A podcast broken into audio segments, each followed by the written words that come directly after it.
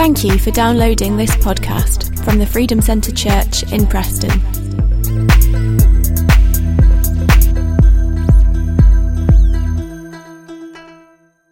It is good to see you all this morning. Good to be in church, good to worship. My name's Tom, for those of you that don't know me. As I said, our pastors, Jack and Sue, they're away. I can't remember whether Sam mentioned that or not, but they're away. They'll be back next week, so I think they've been having a great time in the States. They're at a conference. So I, we, we talk, as a vision team, we talk about this a lot. We want pastors that are full and uh, able to give. There's pastors that if they're running on empty and tired, and then we all lose from that equation. So we believe that we want pastors that are full and energized. So um, it's good that they go away to these conferences and do what they do. But they're going to be back next week. Um, so this morning, we're going to look at Jesus, which is a good thing to do in church. Hope you agree with that. We're going to look at a couple of stories to start us off um, from the Gospels. So if you have your Bible or a phone, a Bible on your phone, I encourage you to use them. We have them on the screen, which is nice. But something about holding words on a page, I think, can just give us a bit more I don't know, rather than just a, an abstract screen, you kind of see a bit more context and you, can, you know where it is. You can read it when you go home, maybe. So, Mark chapter 8, verses 22 to 26.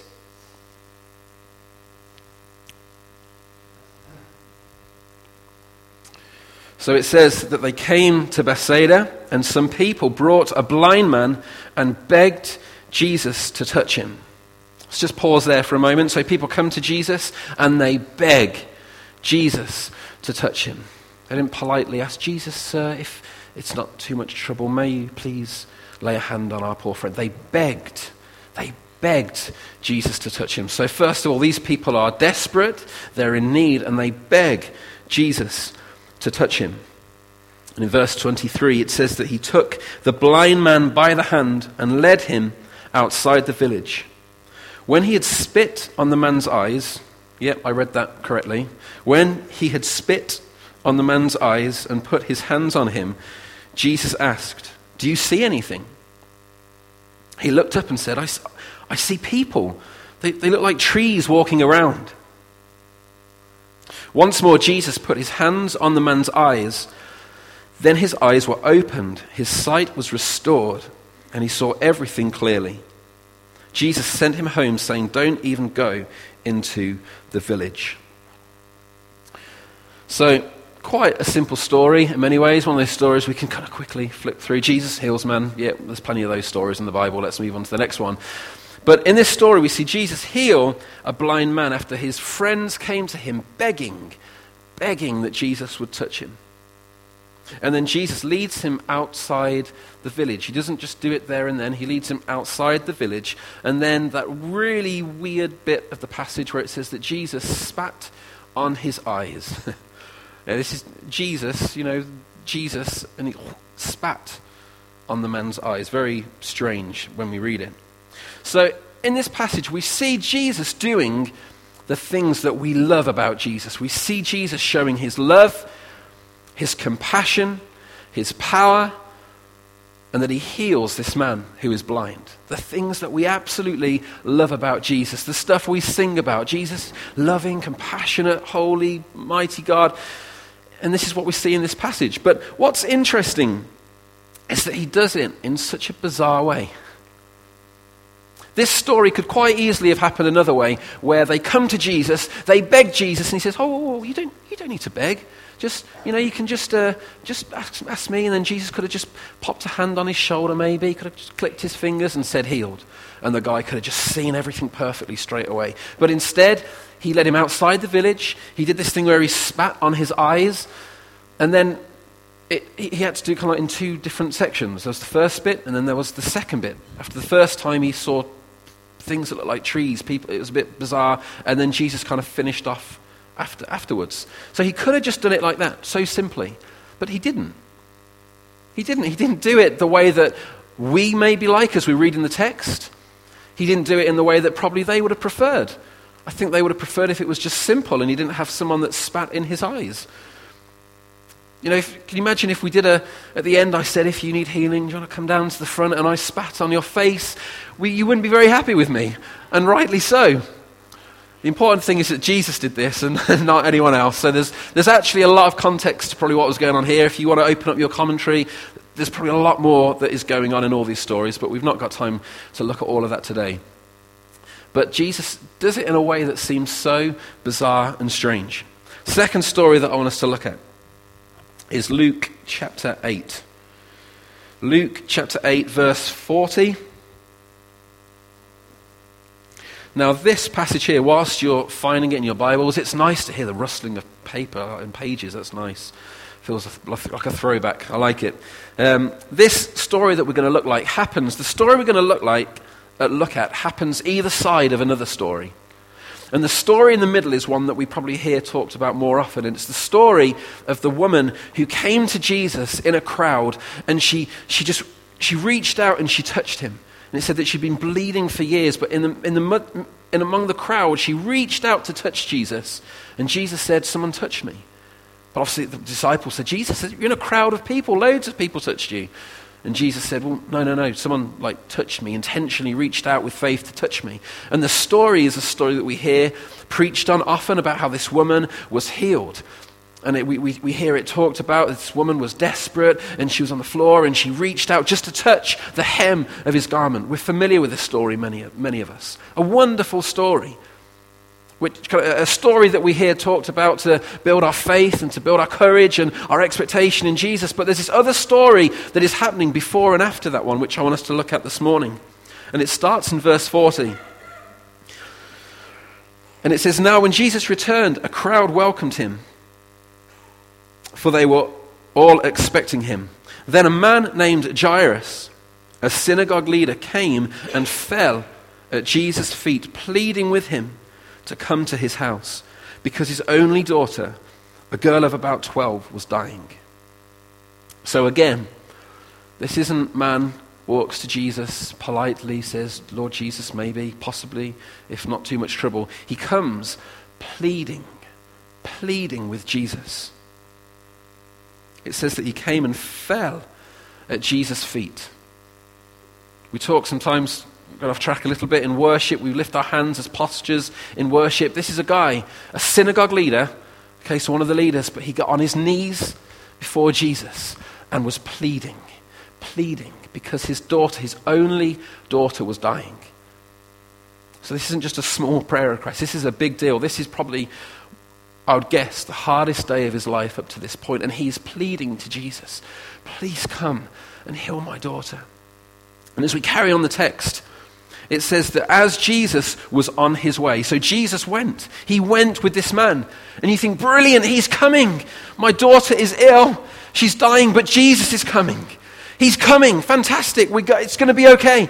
And then it's at this point where this other character, this woman, comes into the story, and Jesus stops. And all the rest of this story unfolds in the middle of this one story. Can you imagine what Jairus was thinking at this point? My, my daughter, Jesus, my daughter. Like I was, just, I was just pleading with you. You came, now you've stopped. You've stopped. I mean, it's great that you're healing that other person, but you need to come. You need to come now. Now, I asked you to come. But Jesus didn't. I, what I want to read there is that Jesus just, boom, he ran. He got there as quick as he could. Because Jairus asked him to come, so boom, he just came and Jesus ran to get there at the first call. But Jesus stopped on his way. And the rest of this passage is this story that we know of Jesus healing this woman, an amazing story. But if we step back and see this from the point of view of Jairus, it's hard. Can you just imagine what he was thinking? His daughter, his only daughter, is dying. And suddenly, Jesus, after it all looked so hopeful, he stopped. And he's talking to other people, like, Come now, Jesus. And then, if we go further down, so if we skip ahead to verse 49, it says, While Jesus was still speaking, someone came from the house of Jairus, the synagogue leader. And just before we carry on, let's read this without knowing the end of the story. Let's just forget that we know what happens in the end if you do know this story. Let's just sit in the middle of the story so we can feel a little bit of what's actually happening. While Jesus was still speaking, someone came from the house of Jairus, a synagogue leader. Your daughter is dead, he said. Don't bother the teacher anymore. I mean, you can't even imagine what Jairus is thinking about Jesus at this point. He, he, this guy Jairus, he came to Jesus because he's heard these stories of Jesus who heals people. And he's not done it. he stopped, he got distracted by someone else. And news comes that his daughter has died. Hearing this, Jesus said to Jairus, Don't be afraid, just believe, and she will be healed. When he arrived at the house of Jairus, he did not let anyone go in with him except Peter, John, and James, and the child's father and mother. Meanwhile, all the people were wailing and mourning for her. Stop wailing, Jesus said. She's not dead, but asleep.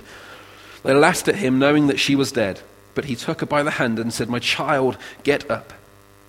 Her spirit returned, and at once she stood up. Then Jesus told them to give her something to eat. Her parents were astonished, but he ordered them not to tell anyone what had happened. Now, I just think as I read this story, why, like, and I'm not going to give an answer to this this morning, but why didn't Jesus just go there? He didn't even need to go there, maybe. He's Jesus. He could have, again, just gone, she's healed, go back home, and she's fine. Like, he could have done any, any one of these things. But all this kind of story happens with, with Jairus probably despairing, all the family outside the house wailing. All of this could have been avoided. But Jesus did it a different way. Again, like the first story, Jesus does all the things that we love about him. He shows his love, he shows his compassion, he shows his healing power. Again, the stuff that we love for him for, the stuff we sing about, the stuff that we tell people how good Jesus is, but he does it once again in a way that I'm not comfortable with and in a way that I'm sure the characters in the story at the time they were not comfortable with either. If they were writing the script, if I were writing the script, I'm guessing if you were writing the script, the stories would have been a lot more straightforward without all this confusing stuff happening in the middle. In these stories that we've looked at, and I could have, we could have picked out numerous, numerous stories in the Gospels to illustrate this because it's not, this isn't the only time Jesus does things like this. He does it so many times where you can go through commentaries and read the scriptures and all sorts of stuff to figure out what's going on. A lot of the time, there is so much more going on, but so much of the time, Jesus does these things and it's just confusing. But who Jesus is does not change. Okay? Let's just get that figured out first of all. It's not that Jesus is just doing crazy things left, right, and center. Jesus is loving, he's kind, he's compassionate, he is he- the healer. All this stuff does not change, but the way that he displays this seems to change at times. He does it in all kinds of different ways. Ways that confuse people. In the passage, in the, in, you read through these Gospels, there are people, so many of the times, people are confused by Jesus. And you think, oh, well, Jesus is Jesus. Maybe, surely he's a better, better communicator than that. But it's almost like there's something more going on when Jesus does things like this. The way that Jesus acts sometimes doesn't fit into the mold that people, or us at the time, wanted, liked, or expected. I'm just going to pray quickly before we move on into uh, what we're going to do with this text. So let's just pray. Lord Jesus, thank you for your word. Your word is powerful, your word is life changing, your word can be confusing, but we thank you for your word. And I pray today, Jesus, that your heart, your words, would penetrate deep into our hearts and our minds. Not my words, not my thoughts, but yours, Jesus. Give us ears to hear today. We thank you that your name is powerful. So we ask you would come and speak to us. In Jesus' name, amen. So we're going to kind of use those texts that we just read as a bit of a backdrop to what I'm going to talk about this morning. And what I want to talk about this morning is um, I think that some of us, some of the time, lots of the time, all of the time, different amounts of the time for us here, I think that sometimes us, and as a culture, let's not just be insular this morning, as a culture, if you go down to Morrison's this morning and see how many people are in that car park, if you go to any supermarket or garden centre this morning and see how many people are there, I think that people, so often the time, find Jesus boring. I meant to say that in church, but I think a lot of people, if we're real, find Jesus boring. And I'm not even just talking about the people at Morrison's and Asda at the garden centres. I think some of us find at times Jesus boring. I'm preaching this morning. Sometimes I find Jesus boring. Okay? But it's all right. I'm going to carry on and quantify that a little bit. To, it's my version and my understanding of Jesus, my small, little, petite view of Jesus that is boring. But I think a lot of us and a lot of people sometimes find Jesus boring, whether we say it or admit it. I think that's the case for our culture. Sometimes we, we will come to church, and this morning, if we could just go through some of the words that we've sung this morning. You know, I will fear no evil, for my God is with me. If my God is with me, whom then shall I fear? Just huge words that we sing. Let our shout be your anthem, your renown fill the skies. Huge, you know, big, huge things that we sing passionately Jesus, yeah, Jesus. And we worship him and we tell him how much we love him.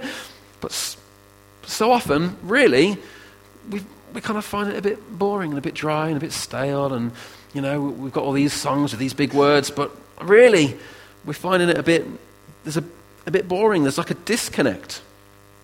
There's a disconnect between what we sing and what we read. Sometimes there's a disconnect between what we read in the Bible and, and how we feel. There's a disconnect between what we speak and what we experience.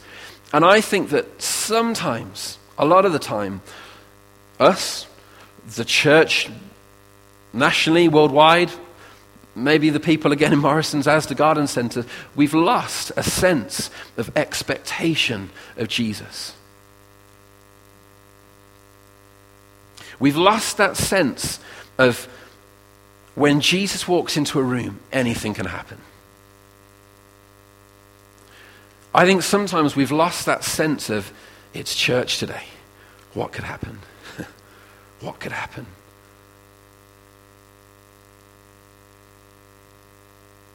We believe all the stuff that we said, the stuff that Jesus showed in that scriptures, I think we believe because we're here. We believe that God is good. We believe that He's kind. We believe that He's powerful. We believe that He's a healer. We believe that He's compassionate. We believe this stuff.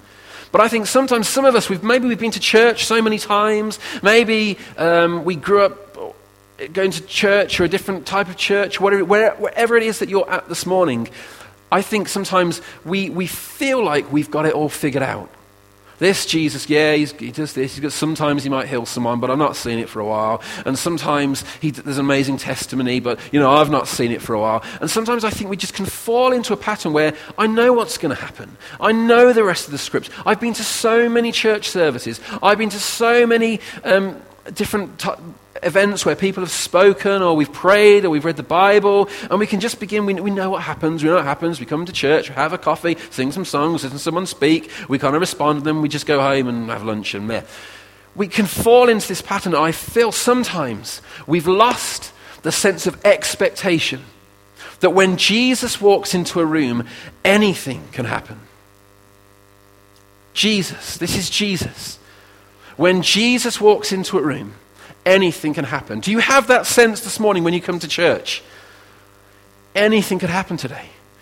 Anything can, We're going to church. We're going to meet together in the presence of God. What could happen? What could happen? This is what stops us inviting friends to church. This is what stops us talking to our friends about Jesus because we just feel like we've lost a sense of expectation. And I was talking to someone the other week, and this kind of came out my mouth without me thinking about it, but it's hung with me since I said it. I'm going a little bit off track again. But I, there are two ways for us to grow a church. Two ways. One way is that we advertise ourselves to Christians. We put on all the, all the new songs and all the events that Christians like so that other Christians can come to church. And we're forever kind of putting on this big show for Christians, scratching all the itches that Christians have and entertaining and putting all this kind of stuff. That's the one way we could grow a church. And I think we could grow a church that way. The second way that we can grow a church is by once again having an expectation with our friends and with our family and with our colleagues and the people on the next table at Costa, the people we walk across in, uh, as we go down the road, our neighbors, believing that if we talk to them about Jesus, anything could happen because Jesus is the God of miracles, Jesus is the God of salvation, Jesus is the God that can bring hope and life. But we think, no, I just kind of know what's going to happen at church. I know it's just. Meh. We've lost a sense of expectation in what can happen when Jesus walks into the room.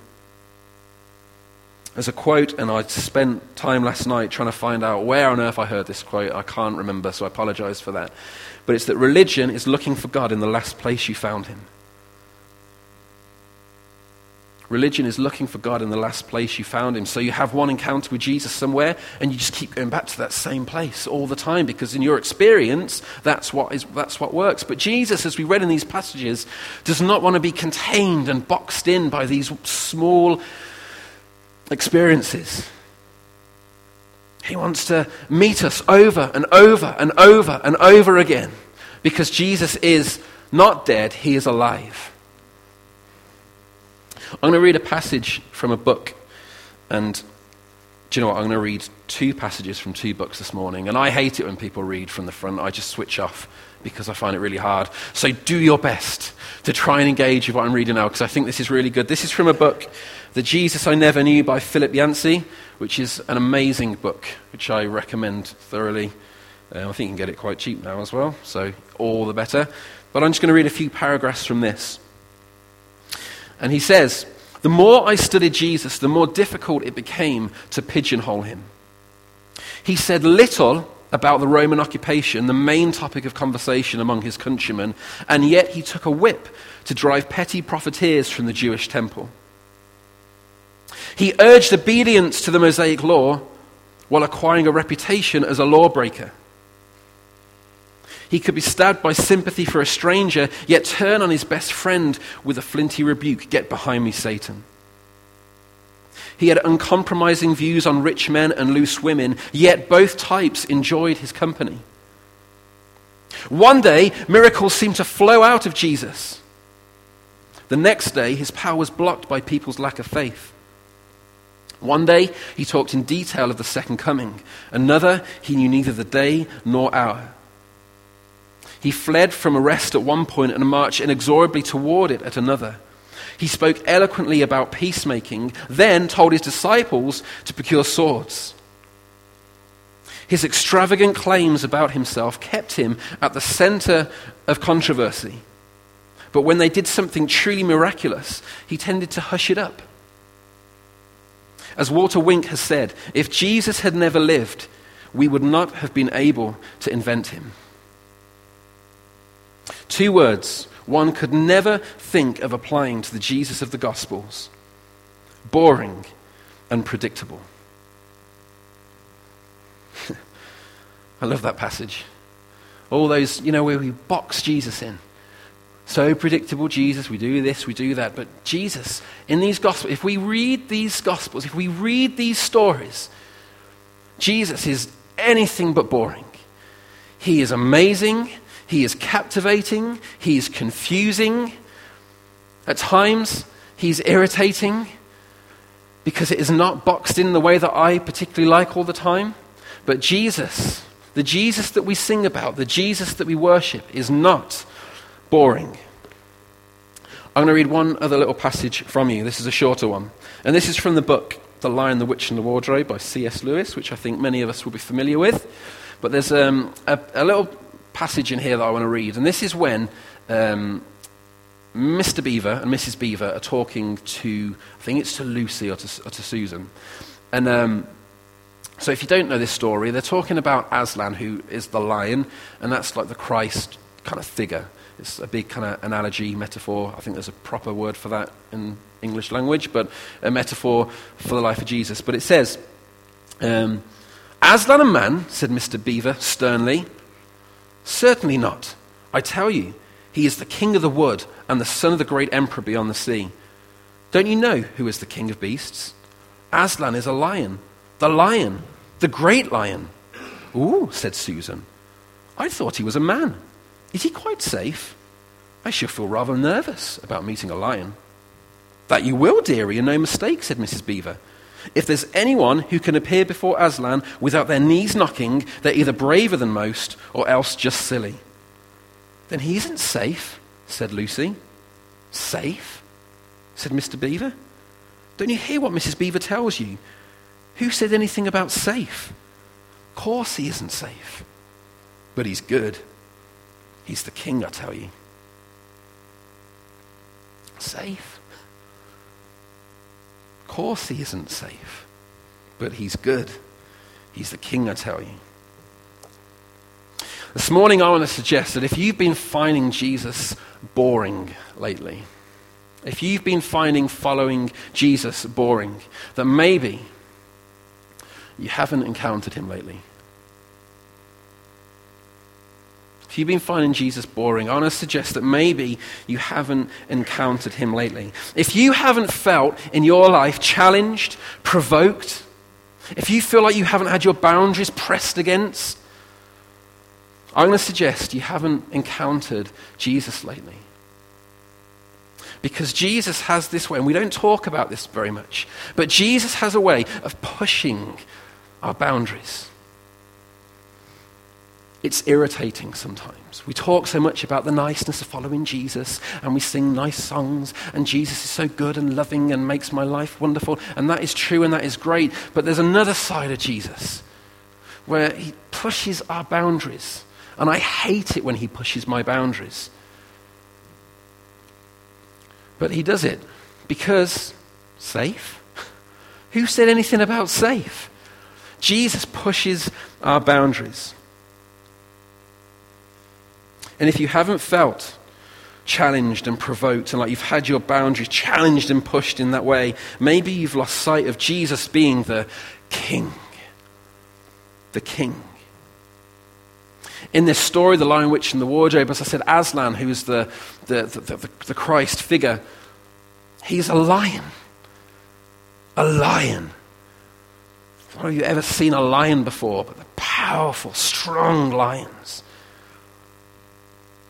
But I think sometimes some of us, and this is what turns the world off, this is what turns the people off in Morrison's and Asda and the garden centres, this is what turns us off at times, is because we've tried to produce a safe, domesticated, watered down version of Jesus. and it's boring. It's boring.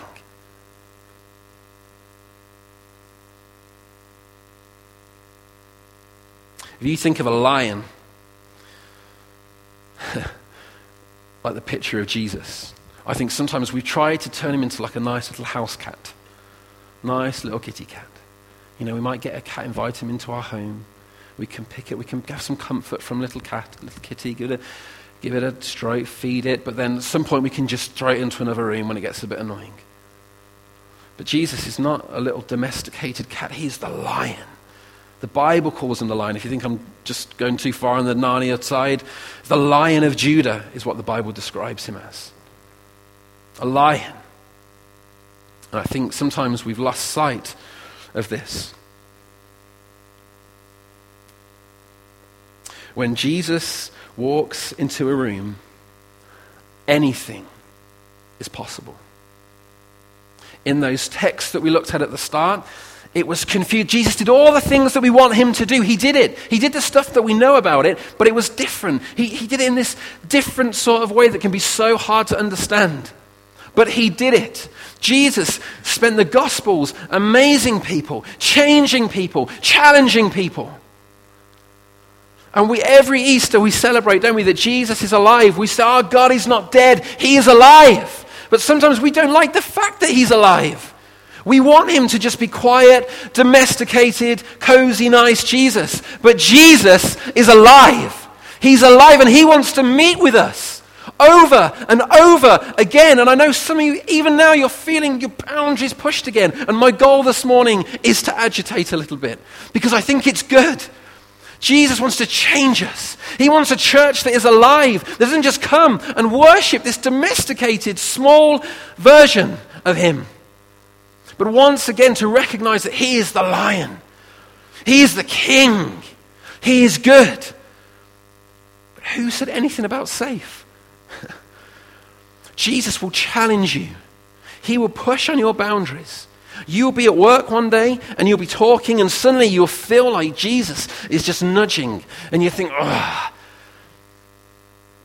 But that's what he does because he wants to change us. He wants us to experience him. He doesn't want our relationship with him to be defined by something that happened years ago. He wants to meet with us today, now, this afternoon, tomorrow. He wants to change us.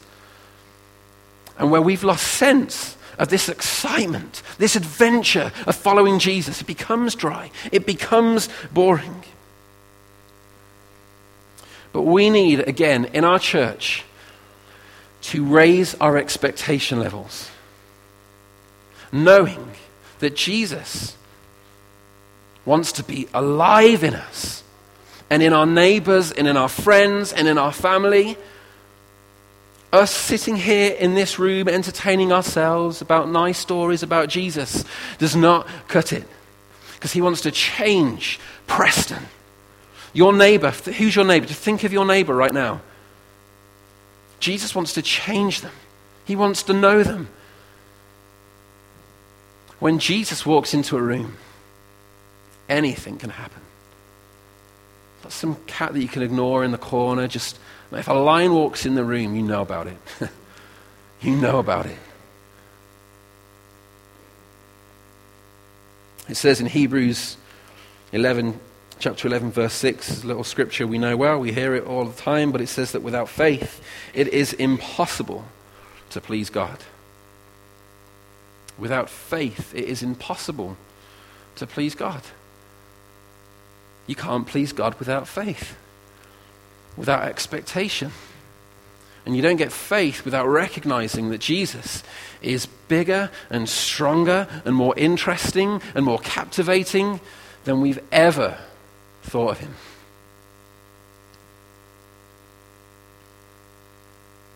Do you want to come, Theo, and just start playing? Just going to move on just to the, the, the, the call of this, the take home. What do we do with this? What's the challenge? I think that many of us have fallen into a rut of finding, following Jesus predictable, dry, and boring. But I think it's time that we, we begin to engage with these stories in this book. The Gospels in the Bible, which talk of Jesus' time on earth as a, as a man takes up about that much of my Bible. so it's not much. And that's four different accounts, a lot of the same stories. So we can probably look at about that much for one gospel. So if you ever find your Bible daunting, right, that is, there's not actually loads there. We need to begin to engage with these stories and be blown away with the character of Jesus.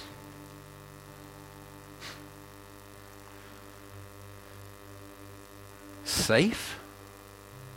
Who said anything about safe? But he's good. He's the king, I tell you. Jesus wants to change us. He wants to challenge us because it's about growth. It's about growth. It's about us becoming more like Him. And we're doing this whole series at Connect Groups on the fruit of the Spirit. It's all that. It's about our life being changed, becoming more like Jesus, which makes our families more like Jesus, which makes our streets more like Jesus, makes our city more like Jesus, makes our nation. It, it's about changing us for His glory. Jesus is alive. He's alive. That doesn't just mean he got off the cross. It means that he is alive and wants to talk to us, wants to know us, wants to engage with us, wants to push our boundaries so that we're not just ourselves and me and what I want all the time. If you look in the Old Testament, it talks a lot of the time about how they made idols. And we read now, don't we, about, oh, idols, how foolish. Aren't they silly ma- making these false idols? Why couldn't they tell? I remember thinking this as a, as a child and I read these stories. Why didn't they know that that idol wasn't God? It didn't do anything. But it's true, if your idol doesn't talk and doesn't do anything, it's a bad idol. It's a bad God. Get rid of it. And if you feel like Jesus has not spoken to you lately and challenged you, it's because you've probably made some watered down version of Jesus, which is an idol. There's that thing that's been said many times, but it says about how God made us in his own image, and then we did the kind thing of returning the favor. and we tried to create God in our own image. I know you've uh, watched the news lately, or flicked through a newspaper, or looked at your Facebook feed. Isn't it amazing how many times Jesus agrees with us? Have you found that? How many times he just seems to agree with everything that we think? Have you ever been in a discussion with a friend and he just seems to agree with everything? It's because we've made a watered down Jesus. If Jesus is agreeing with you in everything that you want to do, think, say, that's more like the cat and less like the lion. Jesus will push against us. He will ask you to do things that you don't enjoy, that you don't want to do, but it is good. He is good. He is the King. And this way of following Jesus is where there's life, is where there's energy, it's where there's adventure, it's where there's change. And Jesus' call to the disciples in the New Testament and to us now is follow me. Follow me.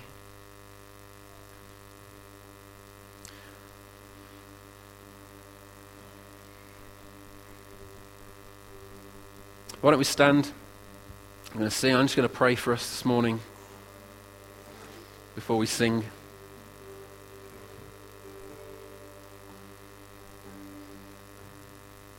Lord Jesus, I pray for us this morning that you would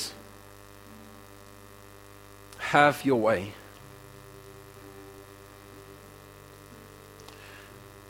You called us to follow you, and many of us could think of a date or a time where we began to follow Jesus. But we know, God, that that's not the end of the story. That today, right now, at 7 minutes to 12, on October the 16th, 2016, you are calling us again and you're saying, Follow me.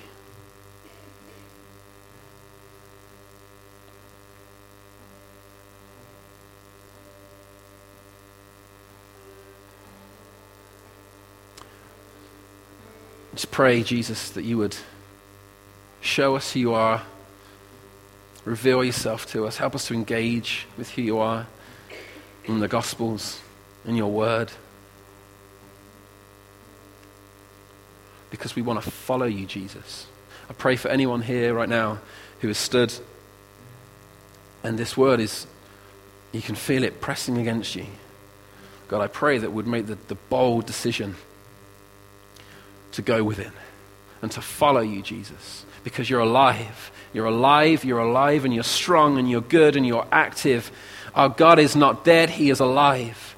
And we want to follow you, Jesus, today. Whatever this means for different stuff that's going on in our life with relationships and whatever it may be, where we feel you pressing up against our boundaries. Help us to engage with what you're doing, I pray.